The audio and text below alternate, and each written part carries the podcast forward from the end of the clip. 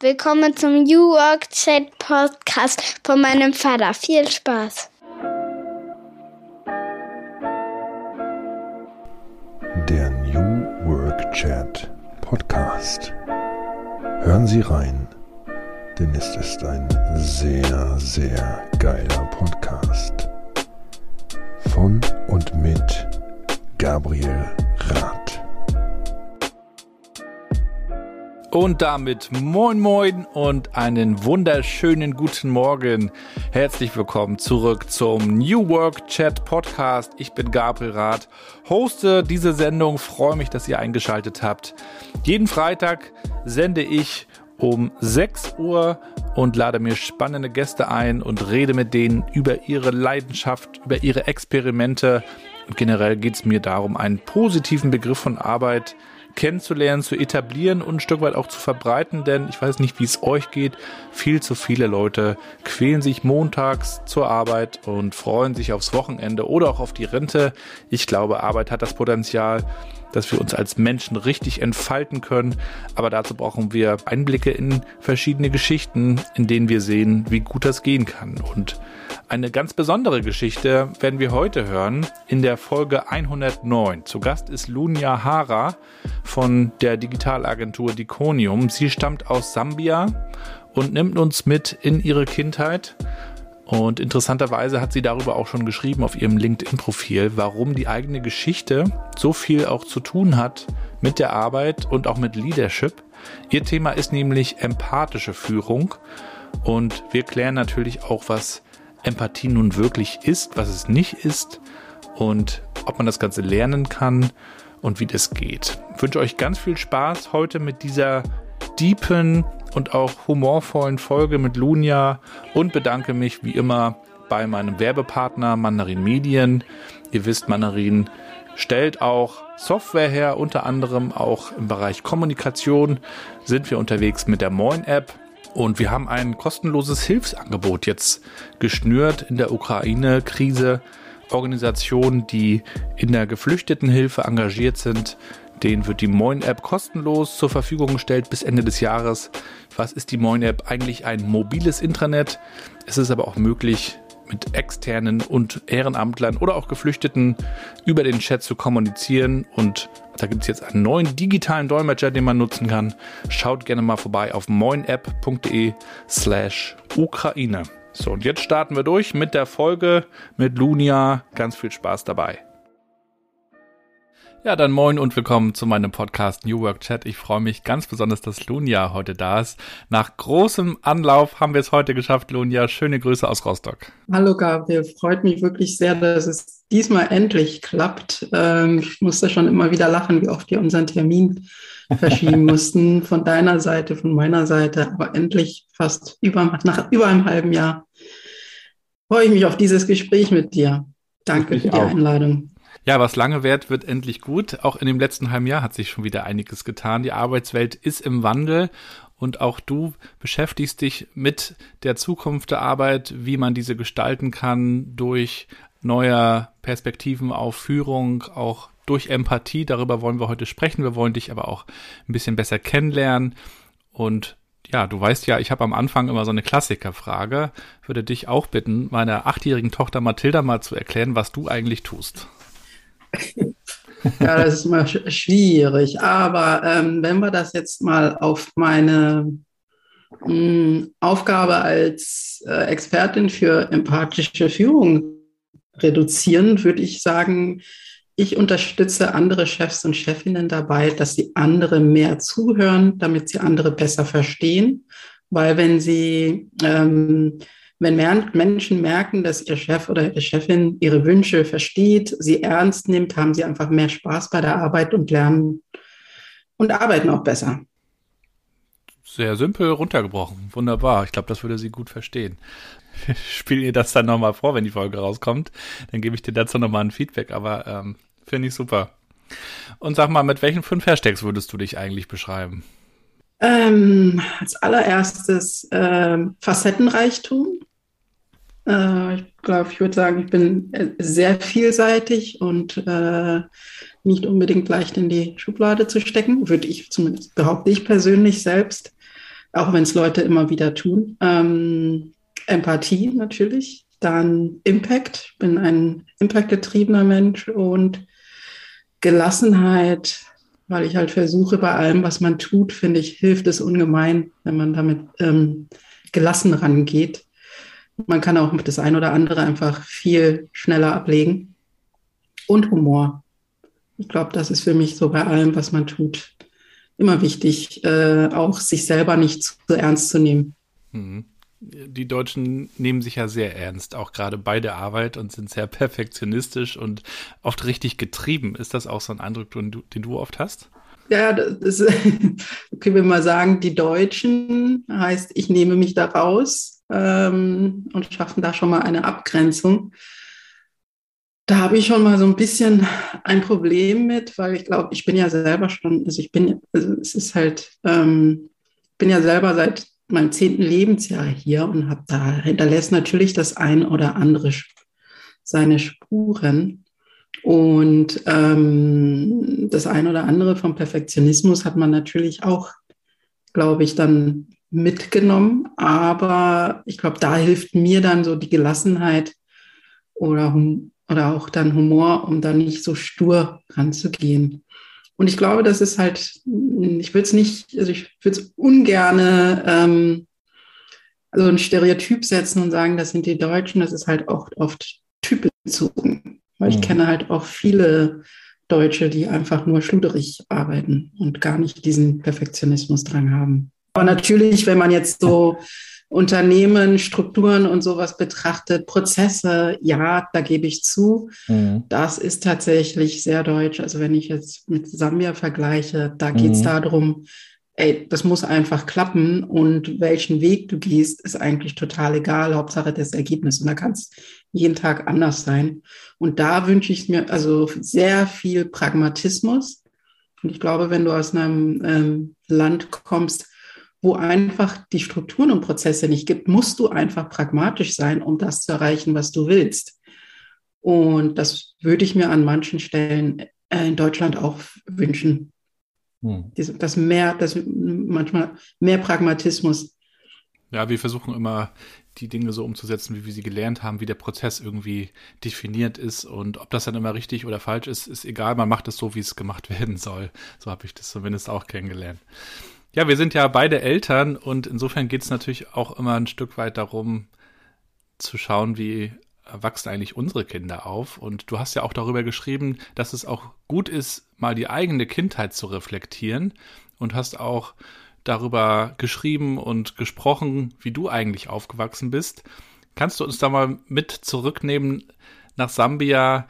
Und das ist vielleicht auch dann für meine Kinder interessant, wenn die diesen Podcast hören. Wie bist du eigentlich aufgewachsen? Was hat dich dann da eigentlich geprägt in den ersten zehn Jahren?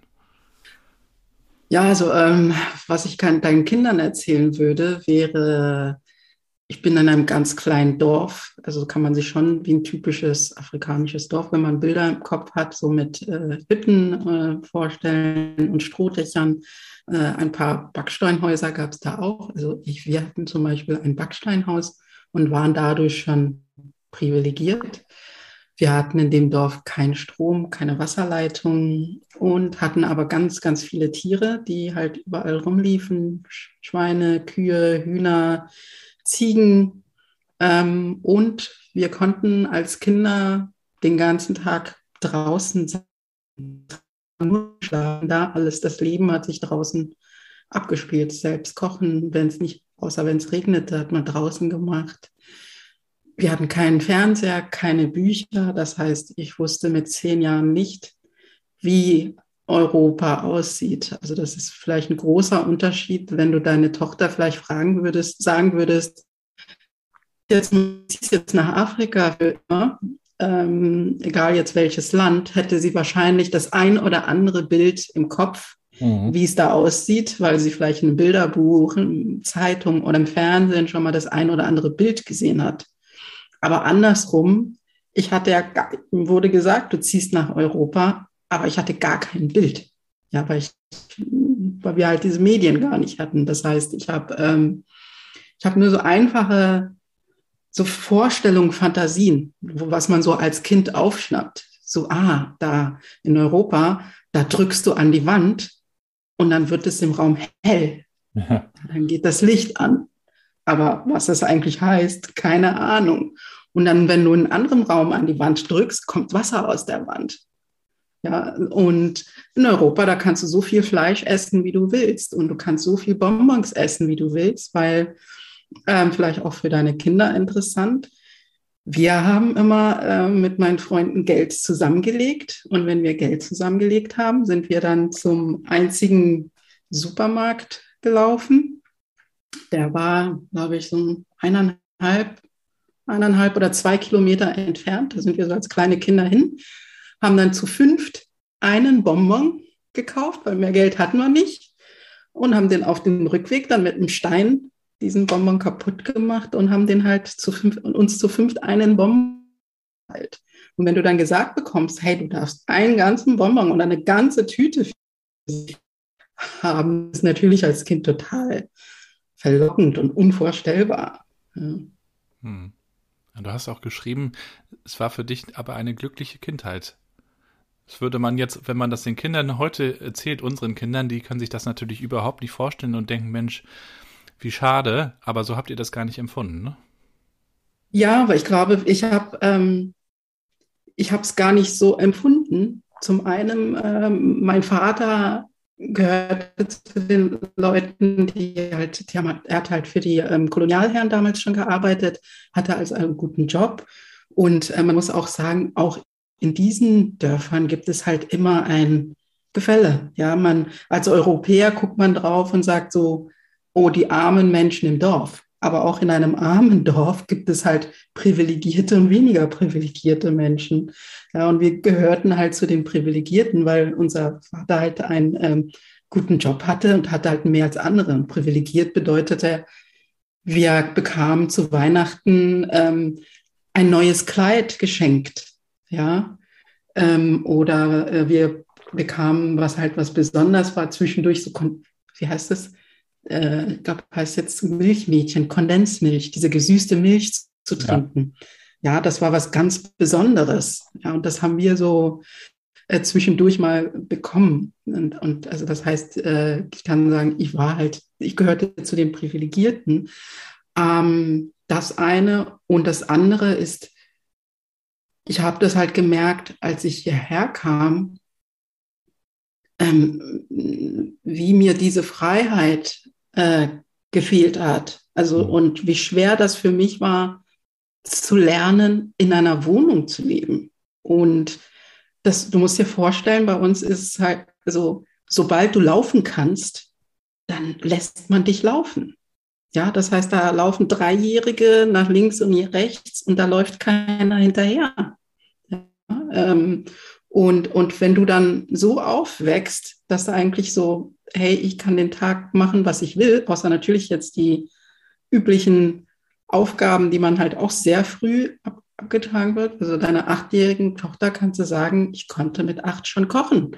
Das heißt, äh, wenn, weil ich war die zweitjüngste also das jüngste Mädchen in der Familie. Ich hatte noch einen jungen Bruder und wenn alle irgendwie weg waren, manche Internat oder in der Schule und dann meine Mutter weg war, das heißt, mein kleiner Bruder und mein Vater dann da waren, war ich die Frau im Haus. Das heißt, ich musste dann mit ähm, acht Jahren äh, Feuer machen. Und das ist nicht irgendwie so hier am Herd, wo man sagt, oh Vorsicht, Herd. Nein, nein. Ich musste Holz holen, offenes Feuer machen und, ähm, und da kochen ja, also am offenen Feuer.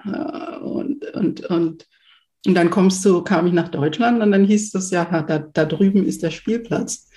Der eingezäunte Spielplatz. Da drüben ist der Spielplatz und du musst immer Bescheid geben, wenn du gehst und dann halt immer nur so ein paar Stunden und dann kommst du wieder nach Hause. Und das musste ich halt erst wieder lernen, dass meine, meine Schwester, mit der ich dann hier war, die ist manchmal amok gelaufen, weil ich dann einfach weg war.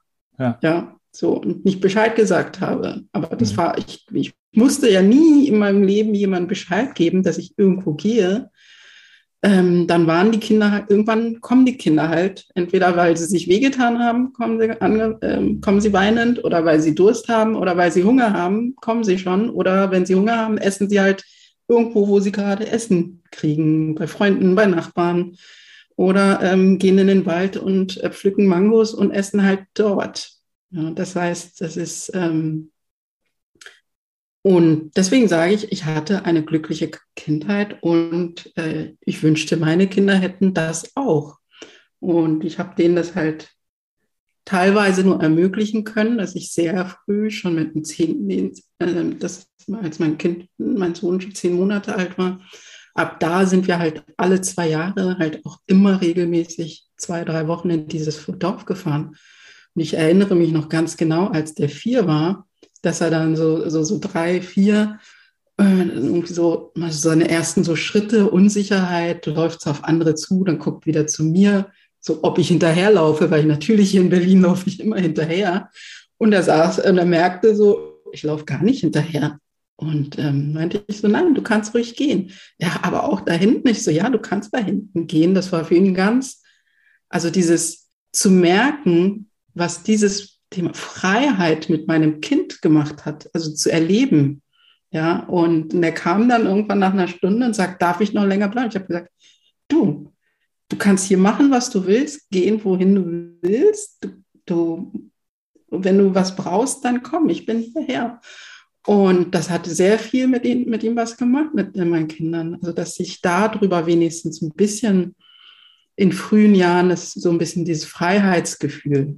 Und ganz abgesehen davon, ehrlich gesagt, das waren für mich bessere Urlaube, als wenn wir irgendwie nach Spanien oder irgendwo hingefahren sind, weil ich musste mich um nichts kümmern. Die mhm. waren halt drei Wochen unter sich und musst dir in so einem Dorf vorstellen, da sind halt einfach egal zu welcher Jahreszeit du fährst, in jedem Jahr, da sind immer 20, 30 Kinder in allen Altersklassen, die draußen spielen, Fußball spielen oder irgendwelche anderen Sachen machen. Das heißt, du siehst immer ein Pulk von Kindern nach links oder rechts und das Einzige, was ich getan habe, dass wenn mal ein Kind vorbeilief, gesagt habe, hey, hast du mein Kind gesehen? Ja, ja, das war irgendwo hinten. Und dann hast du mein Kind gesehen. Ja, ich habe es irgendwo da in dem Haus, das hat gerade gegessen. Ich dachte, ah, okay, es, dem geht's noch gut. Aber, aber das ist halt, ich glaube, für andere ist halt, ich meine, für mich war es einfach. Also zum Beispiel, es gibt da keine Spielsachen, aber trotzdem haben die nichts vermisst. Ja. Natürlich kam man halt so mit irgendwelchen Sachen dann an, wo ich natürlich jetzt so mit so Deutschland also, äh, also äh, sozialisiert inzwischen, wenn dein Kind dann sagt, so mit so Sachen auf dem Arm ankommt und ich frage so, wo hast denn das alles her? Und sagt er so, ah, das ist alles meins. Ich so, wo hast denn das her? ja, auf der Müllheide. Die anderen Jungs haben auch alle was gefunden und genommen. Und ich denke so, oh, ich will gar nicht erst die Müllheide sehen. Aber so machen es die Kinder dort, die gehen auf die Müllheide und, und, und, suchen zusammen, was die Erwachsenen wegschmeißen und machen halt daraus Spielzeug. Mhm. Weil es kauft keiner ein Spielzeug. Mhm. Das heißt, die bast Autos, Puppen, alles basteln sie selber. Ja, und wenn ich hier äh, an unsere Kinder denke, meine Frau ist auch Erzieherin in der Grundschule hier bei uns in Rostock, da herrscht immer große Angst bei vielen Eltern. Also was ist, wenn das Kind mal weg ist? Ich weiß nicht, ob du das auch schon mal erlebt hast. Bei uns war kürzlich unsere mittlere Tochter, die Mathilda, die war auch mal weg. Die ist in den falschen Bus gestiegen und ist dann in die Stadt gefahren und hat auch noch kein Handy und dann bekommt man so Angst. Und ich kann mir das vorstellen, so wie du das beschreibst, dass, dass du, dass du da diese Angst einfach gar nicht hast und kennst, weil auch eine andere Community irgendwie da ist und jeder sich auch so ein bisschen um die Kinder wahrscheinlich kümmert und, und alle sich auch nicht nur fürs eigene Kind verantwortlich fühlen, sondern äh, für alle, ne? Und das erlebe ich hier weniger, ne? Dieses Community-artige Denken. Hier ist es ja so anonym teilweise in der Stadt, dass man die, die Nachbarn nicht mal wirklich gut kennt, schlimmstenfalls, ne? Ja, dass man ja nicht mal die, dass man nicht mal nach den Nachbarskindern guckt und sagt, so, du, ja. ich habe da gesehen oder so. Ja, man fühlt sich halt nicht für verantwortlich. Ja. Das, ähm, das stimmt.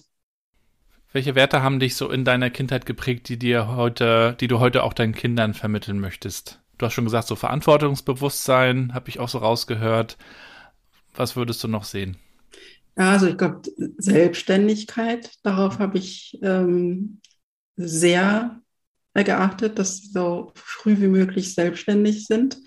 Und ähm, weil ich ich meine, ich, ich, mir wurde das halt auch so beigebracht. Ich musste halt auch schon von klein an irgendwie mitarbeiten und das war selbstverständlich. Ja. Äh, ich habe erst in Deutschland gelernt, dass das ja Kinderarbeit ist. Aber wenn du so in dem Rahmen aufwächst, nimmst du das halt einfach so an. Und ähm, mein Vater hat das halt aber auch sehr spielerisch gemacht, muss ich sagen.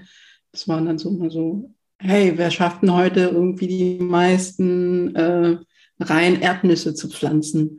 Ja, solche Sachen. Ähm, Selbsteinverantwortung, ähm, Familie, Familiensinn. Mhm. Und ähm, was bringe ich denn noch bei? Puh. Was ist denn da noch? Sowas wie teilen, ich weiß nicht genau, wie der Wert dazu ist, aber dass man halt gerne gibt, dass man also nicht auf sich nur schaut, sondern auch immer die anderen mit im Blick hat. Ich weiß gar nicht, wie man es ausdrücken könnte als Wert. Dann Gemeinsinn. Ja, hm. allge den Allgemeinsinn, wobei mhm. ich da glaube, dass da das ein oder andere auch ähm, angeboren ist, ehrlich gesagt. Ähm, also ich, ich, muss, ich sage es angeboren, weil ich hab, wir sind ja 14 Geschwister. Ja, ja. und, ähm, und, und wenn du merke so, bei man, da, da merkst du eigentlich eher, wie unterschiedlich Menschen sind und was davon auch schon in der Veranlagung liegt und was Erziehung ist. Ja, weil man könnte sagen, so, hey, alle Mützen müssten ja ähnlich oder gleich sein. Ja. ja. Ist aber nicht der Fall. Und wir dann manchmal so, in, je nachdem, in welcher Familie, äh, Geschwisterkonstellation ist, lästert man dann halt über den oder über den oder man kriegt nicht mit, dass über einen selbst gelästert wird. Aber dann immer so fragt, so, wie kann das eigentlich sein? Unser Vater hat uns das doch so allen gleich beigebracht. Warum ja. ist der oder sie so? Ja. Also deswegen glaube ich, so, so sowas wie Teilen, ich glaube, dass zum Teil auch Veranlagung ist. Ob man da eher die Tendenz hat oder die Tendenz. Und das kann man nur partiell beibringen, würde ich sagen. Wir wollen ja heute auch über Empathie sprechen. Ist das aus deiner Sicht auch etwas, was ein Stück weit vererbt wird oder dass man auch lernt? Ich glaube, dass ähm, alle Menschen mit einer gewissen äh, mit Empathie geboren werden, beziehungsweise glaube ich nicht, sondern ist so, ähm, dass ähm, alle Menschen von einer Form von Empathie ähm, geboren werden und das halt auch lernen, ja, weil das ist ja, wir haben ja, wir, die erste Kommunikation, die wir haben, ist ja nonverbal. Das heißt, wir müssen ja lernen, die Mimik von anderen zu interpretieren oder Gestik ähm, bevor wir überhaupt uns artikulieren können oder das Hören verstehen können, was man uns sagen will, verstehen wir ja andere schon. Und da wird ja auch schon Empathie ja auch mitinterpretiert. Ich sagen kann, so, ah, okay, ist die Mutter jetzt äh, mir wohlgesonnen oder nicht, je nach Gesichtsausdruck. Das ist ja alles ähm, Teil von Empathie. Ich glaube, was halt passiert im Laufe der Zeit, also ich glaube schon, dass halt manche dann natürlich etwas ausgeprägter oder, äh, oder eben nicht, wahrscheinlich auch davon auch ein bisschen abhängig, wie oft, äh, wie hattest du was für einen Elternkontakt? Also wenn, wenn Eltern vielleicht hattest, die so ein bisschen zurückhaltender waren in der Emotion, mit den Emotionen kann ich mir vorstellen, dass das auch einen Impact hat. Aber was halt passiert, ist, glaube ich, dass uns das im Laufe der Zeit auch abtrainiert wird. Ähm, dieses äh, empathisch sein, weil Kinder sind eigentlich schon immer sehr empathisch. Ne? Und dann werden, wenn man so, wenn die auf irgendwas reagieren, werden sie halt zum Beispiel weggezogen. Ja, so, ah, nein, das kannst du ja nicht machen. Ja, obwohl das eigentlich eine natürliche empathische Reaktion ist. Also je nach Situation. Also ja, ich glaube, Empathie kann man, kann man auf jeden Fall auch nochmal trainieren zusätzlich.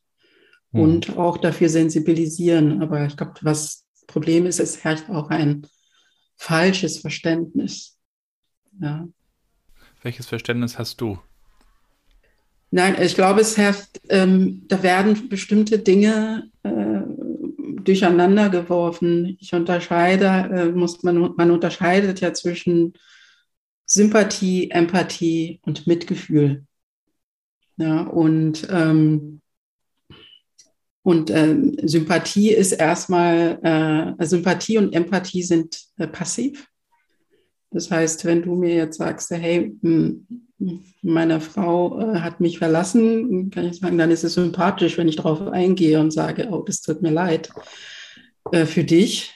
Und ähm, Empathie ist, äh, dass ich dann halt auch mitfühle mit dir, weil entweder ist mir so eine ähnliche Situation bereits passiert oder ich kann mir vorstellen, wie du dich fühlst, das ist ja was Tragisches und sehr wehtun muss und bringe das auch zum Ausdruck. Es tut mir echt so leid und muss ja ziemlich leiden, ähm, dass du jetzt verlassen worden bist. Ja, aber das ist halt auch erstmal zwar ein Mitfühlen, aber das ist erstmal nur, ähm, es ist aber trotzdem passiv. Das hilft dir ja nicht.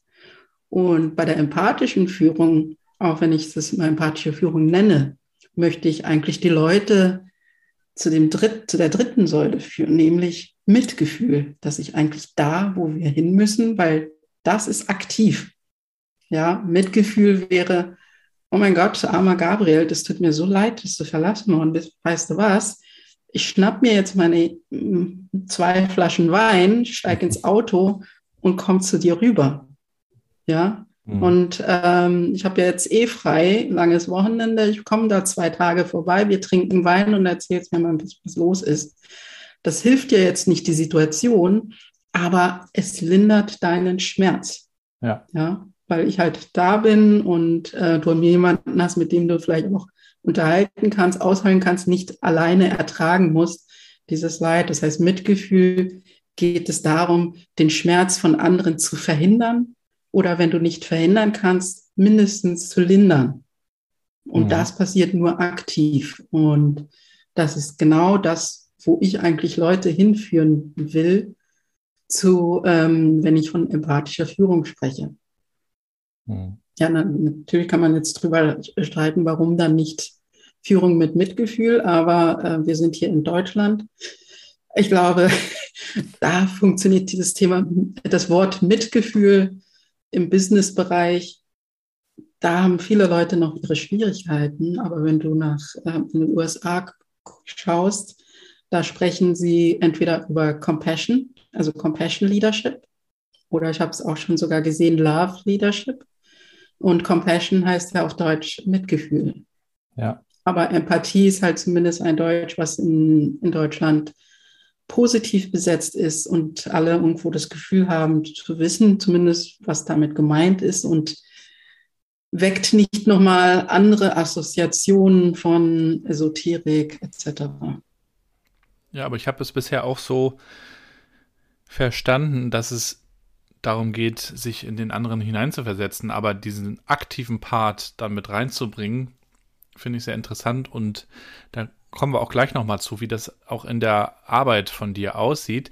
Mich würde natürlich auch nochmal interessieren und die Hörer und Hörerinnen mit Sicherheit auch, wie deine Story dann eigentlich auch weiterging. Wie meine Story weiterging? Ja, wir haben jetzt schon mal über deine Kindheit gesprochen, mhm. bis zum zehnten Lebensjahr. Jetzt sind wir schon fast mittendrin in deiner heutigen Arbeit, aber vielleicht magst du uns noch kurz verraten, wie du dazu, wie du dahin gekommen bist. Was wolltest du eigentlich werden, als du äh, nach Europa kamst? Hattest du so eine Art Traumjob? Früher? Mm, nein, ich hatte keinen Traumjob. Ich hatte nur einen, eine, einen Auftrag von meinem Vater, dass ich Ärztin werden soll. Oh, und das ist das, was so ich äh, selbstverständlich mit mir umgetragen habe, weil mein Vater war jemand, der, mm, also mein Vater, was er mir beigebracht hat, ist Zielstrebigkeit und immer einen Plan, also und einen Plan zu haben. Ja, und das war vielleicht von ihm gar nicht so, das, weil bei meinem Vater war es so, wenn du keinen Plan hast, hat er dir einen Plan vorgegeben. Das heißt, um dem zuvorzukommen, musstest du einen Plan haben. Und da ich halt keinen Plan hatte, war mein Auftrag, du wirst Ärztin. Und ähm, das habe ich ziemlich lange mit mir umgeschleppt und obwohl ich und habe dann tatsächlich auch der, im Schulpraktikum im Krankenhaus gemacht, weil ich im Kopf hatte, ich werde Ärztin. Ähm, hatte aber ziemliche Schulprobleme. Das heißt, mit dem Abitur im ersten Anlauf hat schon mal nicht funktioniert. Ähm, und äh, habe dann ein Praktikum gemacht und habe dann äh, Ausbildung zur Bürokauffrau gemacht. Aber das hat eine lange Zeit ziemlich auf so diesen Druck, obwohl mein Vater wirklich tausende Kilometer entfernt ist, bin ich mit 19 Jahren, erinnere ich mich noch, mit dem Auftrag nach, äh, nach Sambia geflogen, mein Vater endlich mal klar Schiff zu machen. Aus deiner Tochter wird leider keine Ärztin. Da hast du bestimmt damit gerechnet, dass er das nicht so toll findet. Ja, aber ich ihm, aber ich hatte ja einen Plan. Genau. Also das, das ist ja, das ist ja, das ist, das ist ja das Ding. Wenn du einen Plan hast, dann ist okay. Und das heißt, ich bin ja nicht hin und habe gesagt, ich werde keine Ärztin und ich weiß nicht, was ich mache, sondern ich habe gesagt, ich bin keine Ärztin, äh, ich werde keine Ärztin, aber ich werde jetzt eine äh, Bürokauffrau. Er konnte natürlich nicht wissen, was eine Bürokauffrau ist. Ich habe gesagt, hier Office Manager. Manager klingt ja natürlich super. okay, das kannst du machen. da hat er gesagt, das kannst du machen. ja, natürlich den Unterschied. Das Office Manager klingt gut. das hat er gesagt, das kannst du machen. Manager ist immer gut. Ja, ja. Aber er war ja trotzdem so einer, der dann gesagt hat, so jetzt bin ich fertig mit Bürokauffrauen und nicht sofort so, ah, super, toll gemacht. Und was, was machst du jetzt? Also das war, so dieses lebenslange Lernen war ein Prinzip meines Vaters von klein an, der uns immer eingebläut hat. Schule hört nie auf. Wenn du einen Bachelor hast, dann machst du noch einen Master. Wenn du das hast, dann machst du noch einen PhD. Ähm, so war er davon wirklich von klein an. Das ist so ein Running Gag bei uns in der Familie, so dieser Spruch, so Schule hört niemals auf. Das haben wir uns fast jeden Tag gehört. Ja. Hat ja auch wieder mit der Arbeitswelt zu tun, die sich gerade dahingehend entwickelt, dass wir alle ja immer mehr auch lernen müssen, um uns weiterzuentwickeln. Jobs fallen vielleicht sogar weg, entwickeln sich. Also insofern ist das ja eigentlich eine gute Eigenschaft, so zu denken. Ne?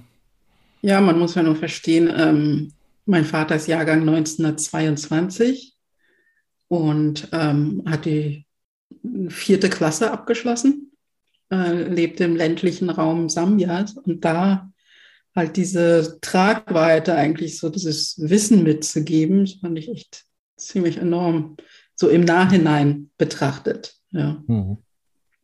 Hätte auch anders kommen können. Ähm, ja, also ich hatte, ich, ich war wirklich, was äh, Beruf und Karriere angeht, ein Spätzünder. Ich wüsste lange nicht, ich wusste immer ganz viel, was ich alles nicht will, aber nicht, was ich will. Und hatte aber auch im Umfeld wenig Leute, die mich irgendwie leiten konnten diesbezüglich. Mein Vater, der so für mich eigentlich schon immer die Leitfigur dieses diesbezüglich war, war halt weg. Weil, und ähm, irgendwann hatte ich dann die Idee oder beziehungsweise die Eingebung, äh, Musik, das ist es.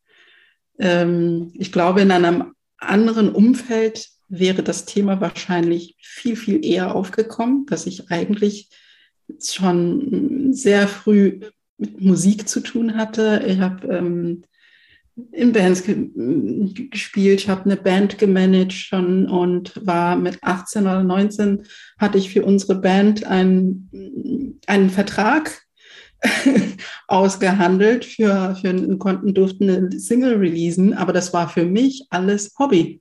Ja.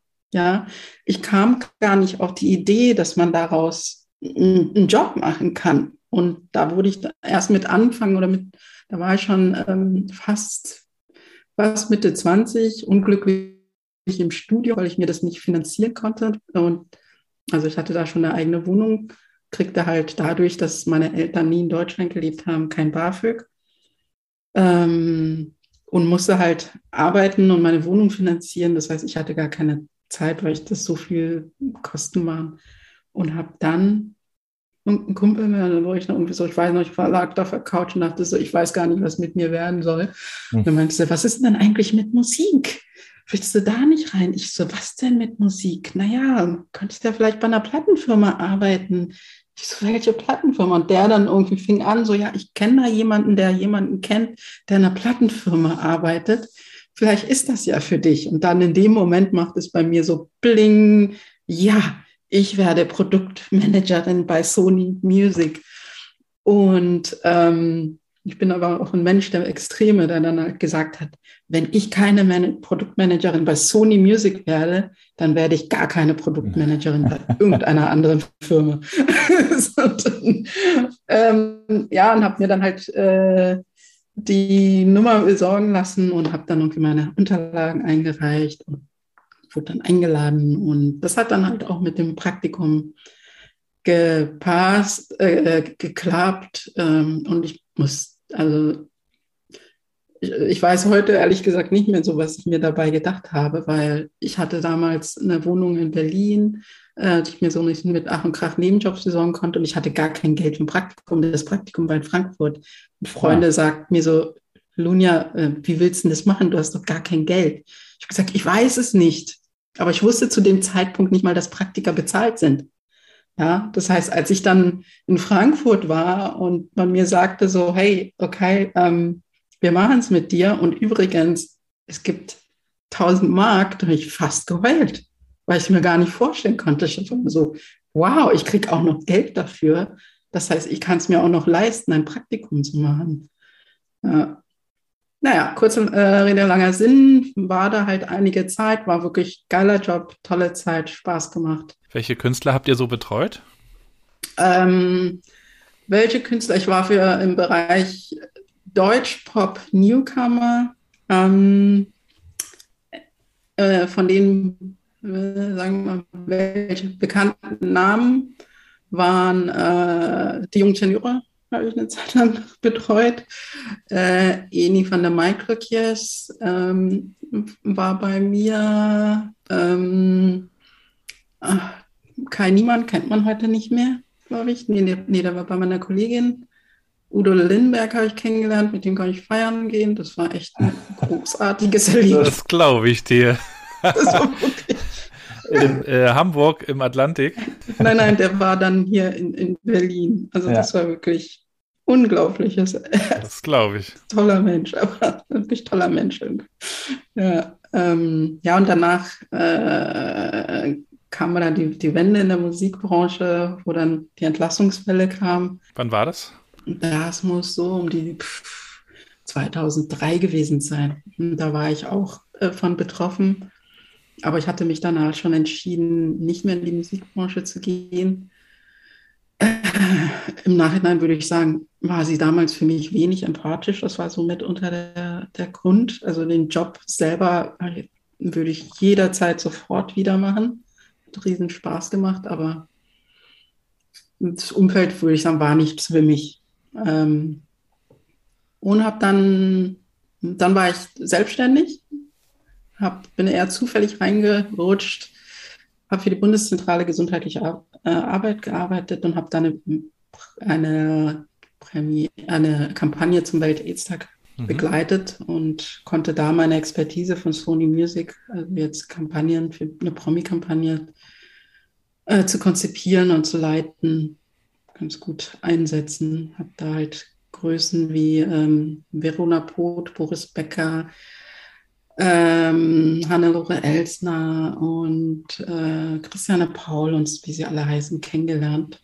Auch groß, äh, auch, auch eine sehr tolle Erfahrung und haben dann das Projekt irgendwann verloren, weil es gepitcht wurde und es hieß, hey, wir wollen mehr eine digitale Ausrichtung im Internet und gedacht, okay.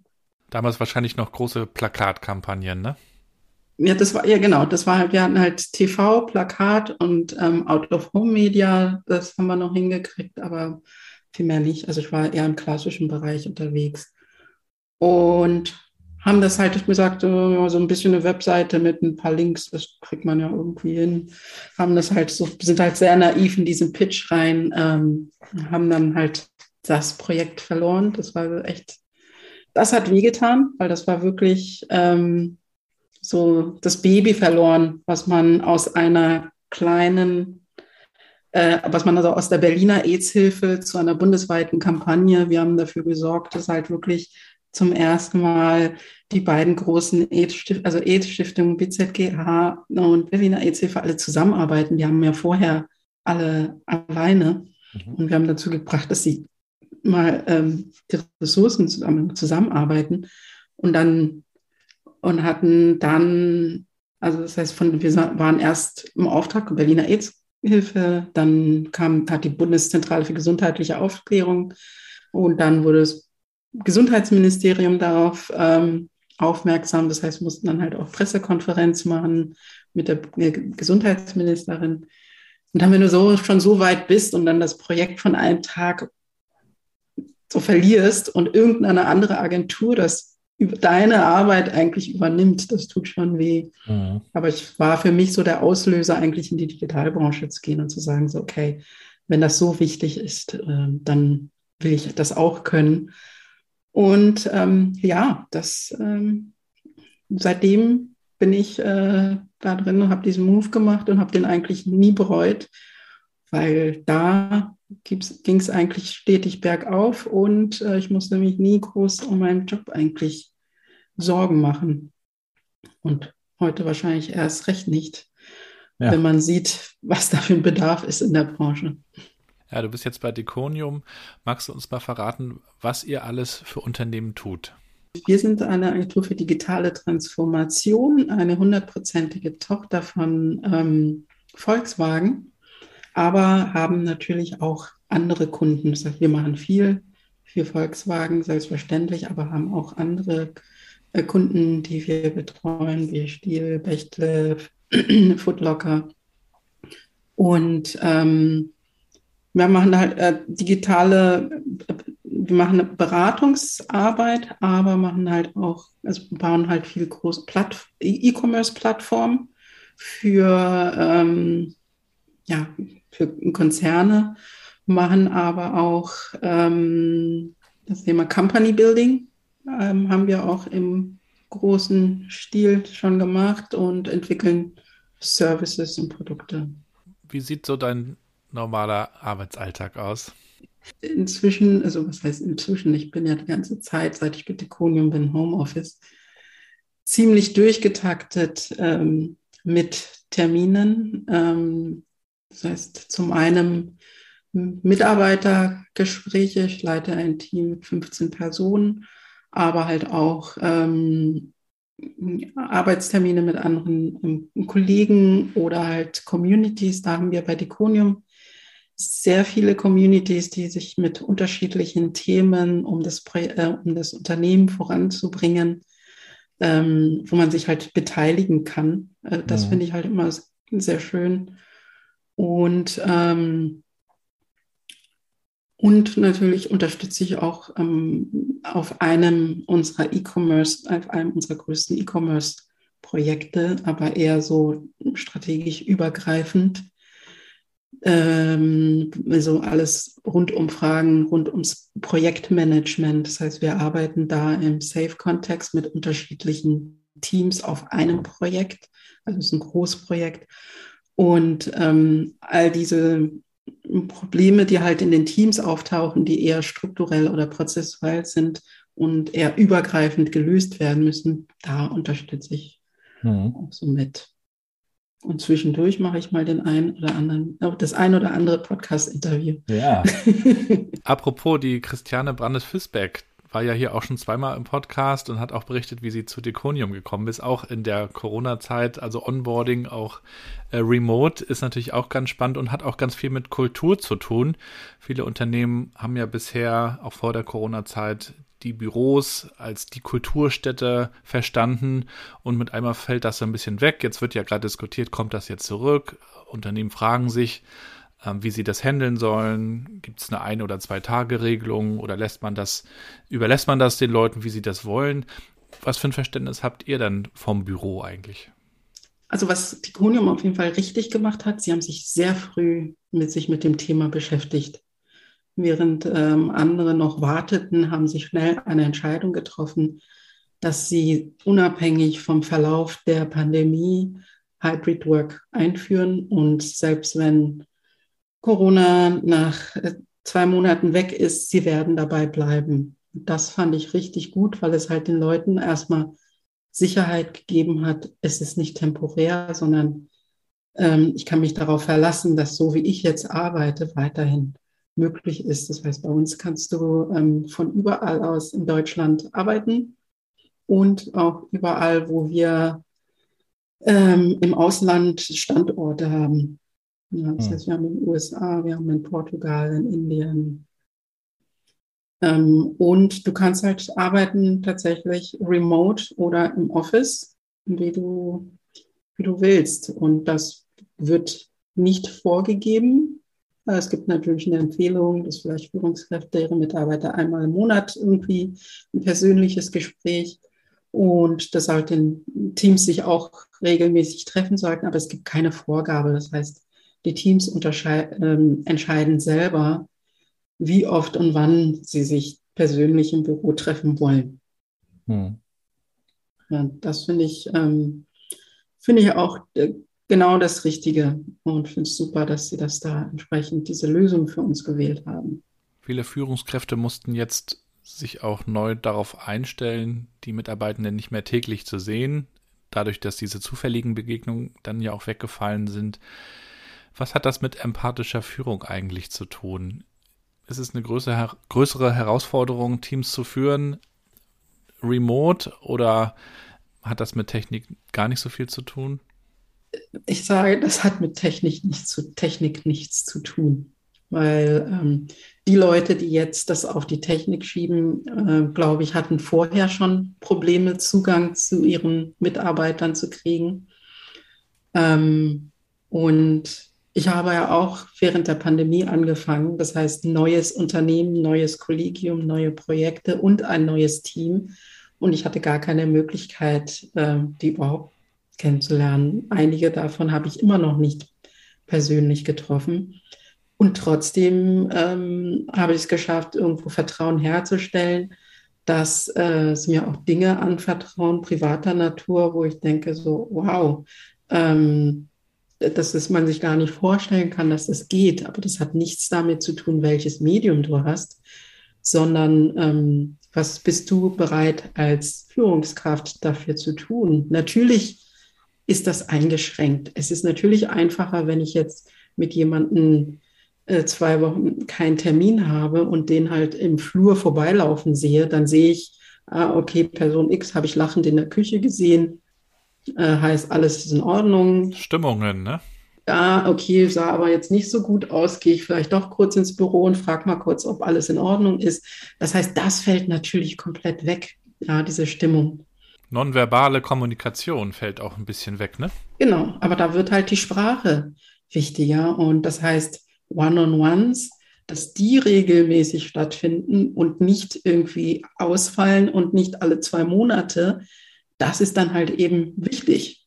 Ja, weil ich habe ja kein andere, keine andere Möglichkeit, sonst abzufangen und das ähm, und, und rausfinden und da halt auch den Raum zu geben, dass halt One-on-Ones kenne ich vom Erleben her, die werden ja meist genutzt, um eigentlich Arbeitstermine. Ja, so was ist denn dein Arbeitsstatus, was wie geht es dem Kunden, was sagen die Zahlen? Und äh, wenn man Glück hat, noch am Ende kann ich dich bei irgendwas unterstützen. Aber da geht es halt auch nur um die Arbeit. Ja. ja. Aber da das ein bisschen freier zu gestalten und auch einfach auf das Persönliche erstmal zu schauen. So, wie geht es dir? Wie geht es der Familie? Wie geht es den Kindern? Wie geht es deinem Hund? Und was beschäftigt dich? Das ist erstmal dem Raum zu geben, bevor man zur Arbeit kommt und auch von sich selber zu erzählen, um die Tür zu öffnen, zu sagen, es ist total okay, dass wir uns in diesem Termin auch mal übers Wetter oder übers Wochenende ähm, unterhalten und auch die Tür, virtuell die Tür aufzumachen. Ja, das ist, glaube ich, nochmal ganz, ganz wichtig, weil die, wir sind nun mal in einer Kultur, wo die ähm, Brücke noch immer noch hoch ist, je nachdem, wo du arbeitest und je nachdem, wer vor dir sitzt, gerade wenn du mit neuen Leuten arbeitest, die nicht wissen, wie ist deine Arbeitsweise, da ist es mir wichtig zu vermitteln, ich bin da. Ja, ich bin nur ein Klick, ein Chatfenster entfernt oder einen Anruf entfernt. Ich möchte, dass du mich anrufst, wenn du irgendwas isst. Ja, damit ich dir helfen kann, unterstützen kann, bevor du das lange mit dir trägst. Und lass dich nicht abschrecken von meinem vollen Kalender. Ja, weil wenn etwas wichtig ist, mache ich meinen Kalender frei für dich. Ja, oder, ähm, oder wenn es gar nicht anders geht, können wir auch kurz um 18 Uhr mal uns abstimmen, okay, müssen wir das jetzt machen oder reicht es auch morgen? Und einfach zu sagen, es ist in Ordnung, das genauso zu tun. Das ist ja das, also so diese Sicherheit, diese psychologische Sicherheit, dass nicht der Mitarbeiter dann denkt, so, naja, hm, der hat jetzt so einen tollen Kalender, wenn ich jetzt auch noch damit ankomme, äh, wer weiß, was sie dann von mir denkt oder störe ich vielleicht. Und dann aber, wenn was aufkommt, dann auch da zu sein, dass die Leute wissen, okay, das ist jetzt nicht nur bla bla, sondern die setzt sich wirklich ein. Und da ist halt auch nochmal das Thema Mitgefühl aktiv. Ja, das heißt wirklich sich aktiv einsetzen, was zu tun und nicht nur so, hey, sag mir Bescheid, was, was ich für dich tun kann. Das machen natürlich immer, das ist immer so der Klassiker. Das ist eigentlich nur passiv, sondern Motto, das ist eine Hohlschuld, sondern zu sagen, ähm, Führung ist auch ein Stück weit, natürlich ist es auch eine Hohlschuld, aber es ist ein großes Stück Bringschuld. Ja, was sehe ich, was ich für dich tun kann und tue es proaktiv und sage nicht, naja, hättest du mir gesagt, hätte ich doch.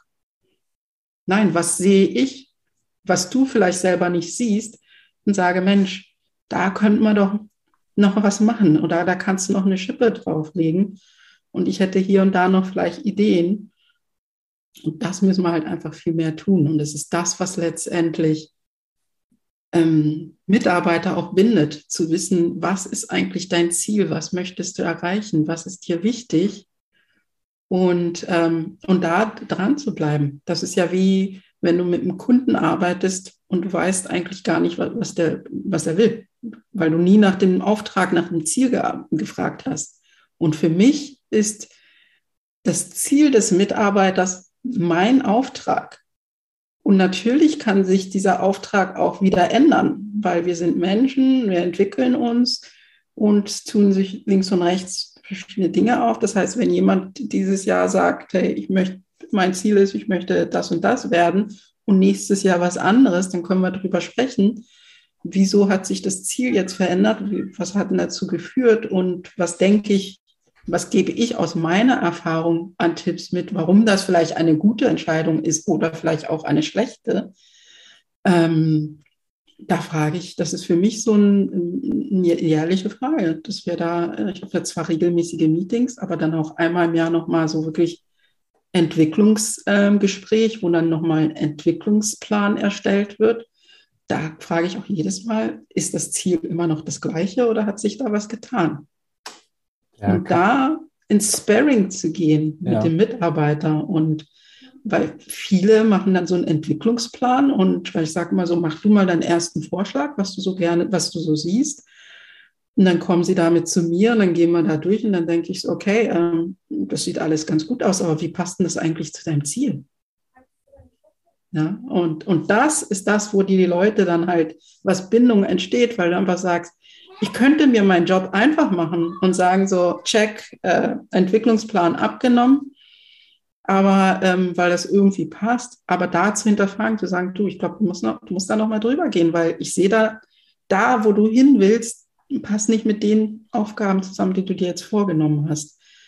Und das ist letztendlich das, was Mitarbeiter und Mitarbeiterinnen wertschätzen, dass sie das Gefühl haben, da hat jemand wirkliches Interesse daran, dass ich ja. mein Ziel erreiche, nimmt es ernst und beschäftigt sich auch damit. Ja, ich kenne Leute, ich, kenne, ich habe ähm, Vorgesetzte kennengelernt, wenn du mal was nachgefragt hast, die haben gesagt, du kannst alles werden. Ich, okay, du kannst alles werden, ähm, das hilft mir nicht. Ja, soll ich jetzt irgendwie Zahnarzt werden oder was? Was siehst du? Was ich noch machen könnte. Und da sind Menschen natürlich unterschiedlich. Es gibt manche, die haben gar kein Ziel. Ja, oder die wissen gar nicht, arbeiten vor sich hin. Ja, und das ist, und das aber auch nicht zu bewerten, sondern anzunehmen und zu sagen, okay, ich kann dir jetzt nur sagen, aus meiner persönlichen Sicht, warum, was ein Vorteil oder Nachteil ist, wenn man kein Ziel hat oder ein Ziel hat. Ja. Mhm. Und ähm, warum beschäftigst du dich nicht damit? Ja, und auch diese einfach rauszukitzeln, ähm, aber halt ohne jeglichen Wert, ohne das Gefühl zu geben, äh, Gott, du bist aber jetzt schlecht, äh, nur weil du jetzt kein Ziel und keinen Plan hast. was du willst, weil die arbeiten nicht schlechter. Ja, es ist einfach nur andere Veranlagungen, andere, anders geprägt. Aber auch da merkst du nach einer Zeit, wenn du mit denen arbeitest, da kannst du auch noch mal was rauskitzeln, dass auf einmal sagen so, ach, vielleicht probiere ich das mal, was könnte das eigentlich sein? Und ich sage so, versuch es erstmal im privaten Bereich, muss gar nicht auf der Arbeit sein und guck, was das mit dir macht. Der Kawa Yunosi von SAP, Personalchef, hat neulich bei LinkedIn geschrieben, er versteht die, die Mitarbeitenden wie Kunden. Das geht so ein bisschen in die Richtung von dem, was du auch gerade sagst, sich zu fragen, was, welches Problem gibt es, wie kann man das lösen, damit wir zum Erfolg kommen. Es ist aber ja eine, eine ganz andere Perspektive, als wir in vielen Unternehmen bisher hatten, in der es um Performance geht, um darum, als humane Ressource irgendwie optimal eingesetzt zu werden und die Führungskräfte sind die Schach, äh, die, diejenigen, die die Schachfiguren bewegen. Und du sprichst ja viel mehr davon, dass man den Menschen sieht. Und das ist ja auch das, was ich mit New Work verbinde, dass wir als Mensch in einer Arbeitswelt uns entfalten können und äh, natürlich uns auch Ziele stecken. Bei deiner eigenen Arbeit, was motiviert und inspiriert dich? Was motiviert und inspiriert mich? Ähm, mich motiviert es, wenn ich einen Mehrwert schaffen kann.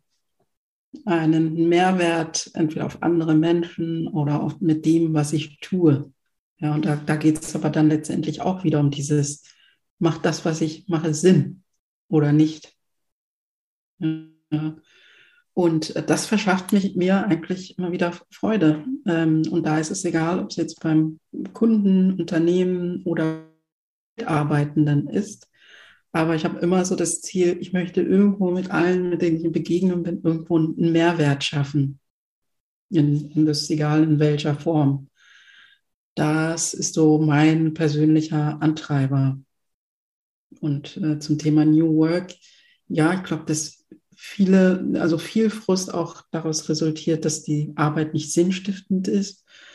Und ähm, ich glaube, es gibt auch ein falsches Verständnis von Sinn, sondern man kann halt, glaube ich, in jedem Unternehmen irgendeine Form von Sinn schaffen. Ja, weil wir können, können ja nicht alle zu NGOs wechseln. Ja, mhm. das ist ja oft das, was ja Leute immer denken, wenn sie also irgendwie nach einem Sinn suchen. Okay, ich muss jetzt auch inhaltlich, aber ich glaube, dass so, wenn man sich wirklich damit anfängt zu beschäftigen, auch in jedem Job irgendwo einen Sinn Haftigkeit irgendwie herstellen kannst. Und genau das, da entsteht ganz viel Frust, wenn Mitarbeiter das Gefühl haben, hey, Mitarbeitende das Gefühl haben, das macht eigentlich gar keinen Sinn, weil dann irgendwie komische Vorgaben von oben kommen oder von Kunden, die sie einfach eins und eins durchführen müssen, aber eigentlich merken, das muss doch, äh, funktioniert doch anders viel besser. Aber sie haben, sie kriegen kein Gehör, um mal ihre eigenen Ideen ähm, äh, einzubringen, wie das besser gehen könnte. Das macht natürlich eine Arbeit aus ihrer Sicht sinnlos. Ja, das heißt, der Job, der eigentlich oder die, das Projekt, was eigentlich Spaß macht, wird pl plötzlich sinnlos, weil der Prozess oder die Strukturen dahinter das einfach ähm, nicht eine andere Arbeitsweise nicht zulassen und das führt zu Frust.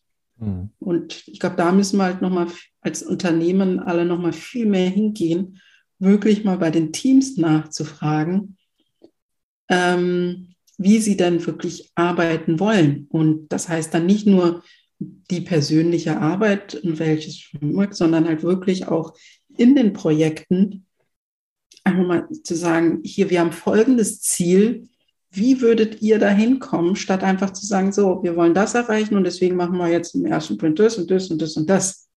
Ja. Also dieses man kauft sich Experten und kaut denen dann doch was vor. Ja. Ja, statt einfach zu sagen, du, du bist Experte, ich möchte, dass du mir das vorkaust. Ja, und das ist auch meine Arbeit, ähm, die ich da jetzt auch damit äh, reingehe, ich, auch mit meinem Verständnis. Ich habe hier mit Experten zu tun und mein Anspruch ist, dass ihr viel besser wisst als ich, wie wir das eigentlich hier ähm, unsere Arbeit und unsere Ziele erreichen. Und dann sind wir wieder bei Verantwortung und Verantwortungsbewusstsein, dass man auch ein Stück erwarten kann, dass man aber das auch gelernt werden muss manchmal. Viele Mitarbeiter sind ja so sozialisiert, dass sie einfach nur ausführen und deswegen ist es dann schwer in dieser Transformation mit einmal diese Perspektive sich anzunehmen, okay, ich soll und kann jetzt hier selber, obwohl wir das natürlich im Privaten alle die ganze Zeit tun. Aber im, im Job ist es äh, ja oft anders gewesen und das ist natürlich eine, ein spannender Wandel jetzt an vielen Stellen. Ne?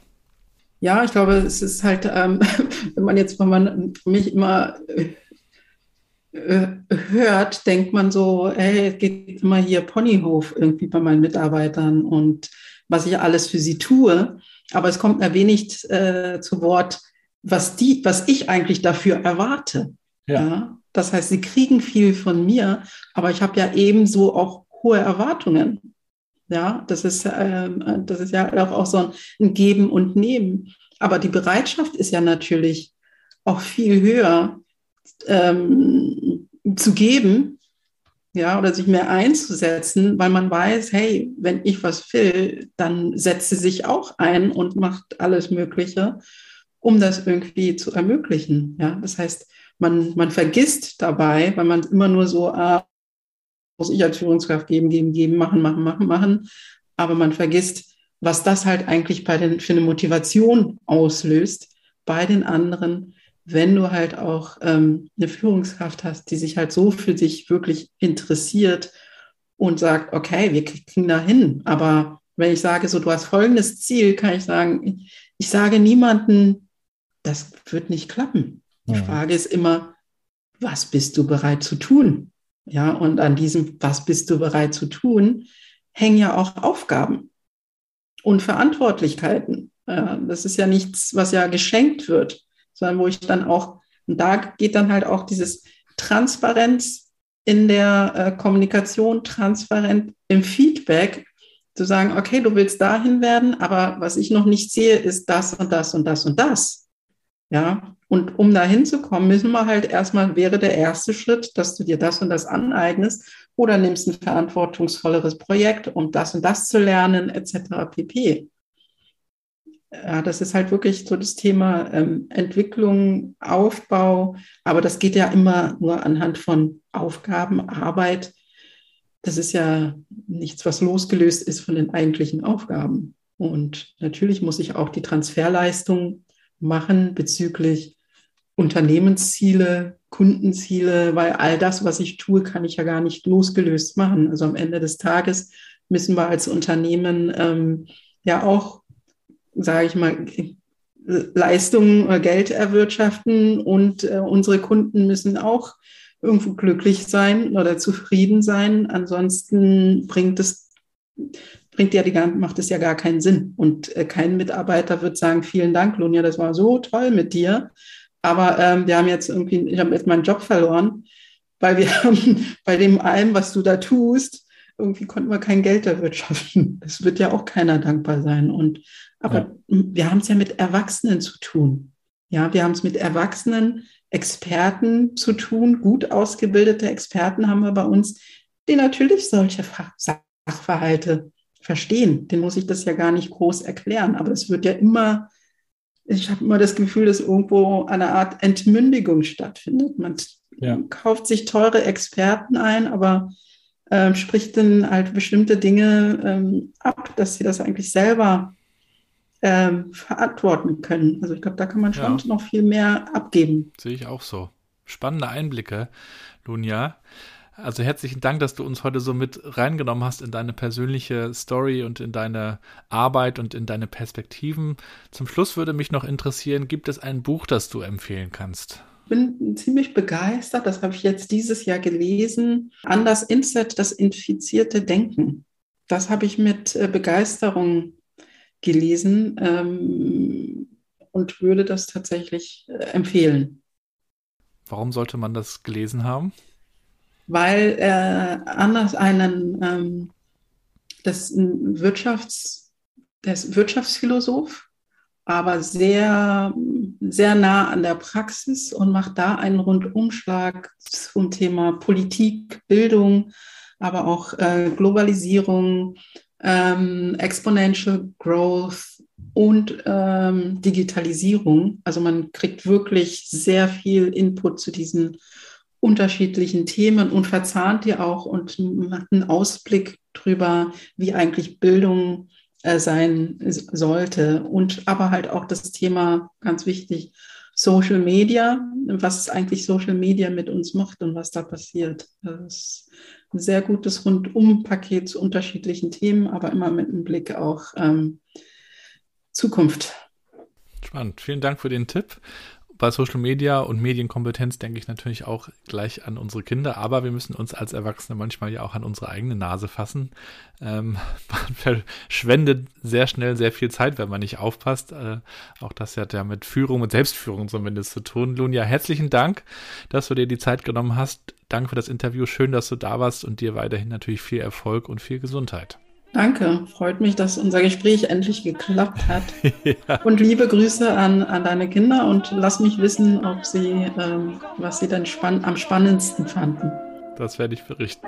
Mach's gut und wir hören uns und äh, ja, würde mich freuen, wenn wir das auch nochmal auf den Kaffee schaffen. Machen wir. Also, mach's gut, dank dir, ciao. Ciao.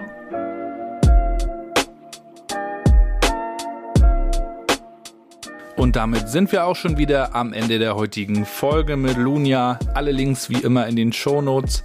Ich packe euch da auch nochmal den Event-Tipp mit rein. Am 9. Juni moderiere ich nämlich die nächste Web-Session rund um das Thema interne Kommunikation, New Work in der Wohlfahrt und Sozialwirtschaft. Also wie nutzen das eigentlich DRK, ASB oder auch die evangelische Jugend Oldenburg. Das werden wir hören, denn wir haben drei spannende Gäste, drei SpeakerInnen, die berichten, wie ein Social Intranet die Zusammenarbeit und die Kommunikation verbessern kann und was das natürlich auch mit Kultur zu tun hat. Am 9. Juni online, ich moderiere das, kommt gern dazu, packe ich euch in die Shownotes und dann auch nochmal der Hinweis auf drei Möglichkeiten, wie ihr mit mir zusammenarbeiten könnt, wenn ihr mögt. Das eine ist, ihr könnt mich gerne als Speaker buchen. Ich bin jetzt unterwegs auch mit der Agentur Minds and Matches, eine wunderbare Speaker-Agentur rund um New Work. Packe ich euch auch mit rein. Dann könnt ihr in diesem Podcast auch gerne als Partner dazukommen, als Werbepartner. Auch da packe ich euch den Link mit rein, wenn ihr euch da mal informieren wollt dann schicke ich euch gerne nähere Informationen, auch Mediadaten etc.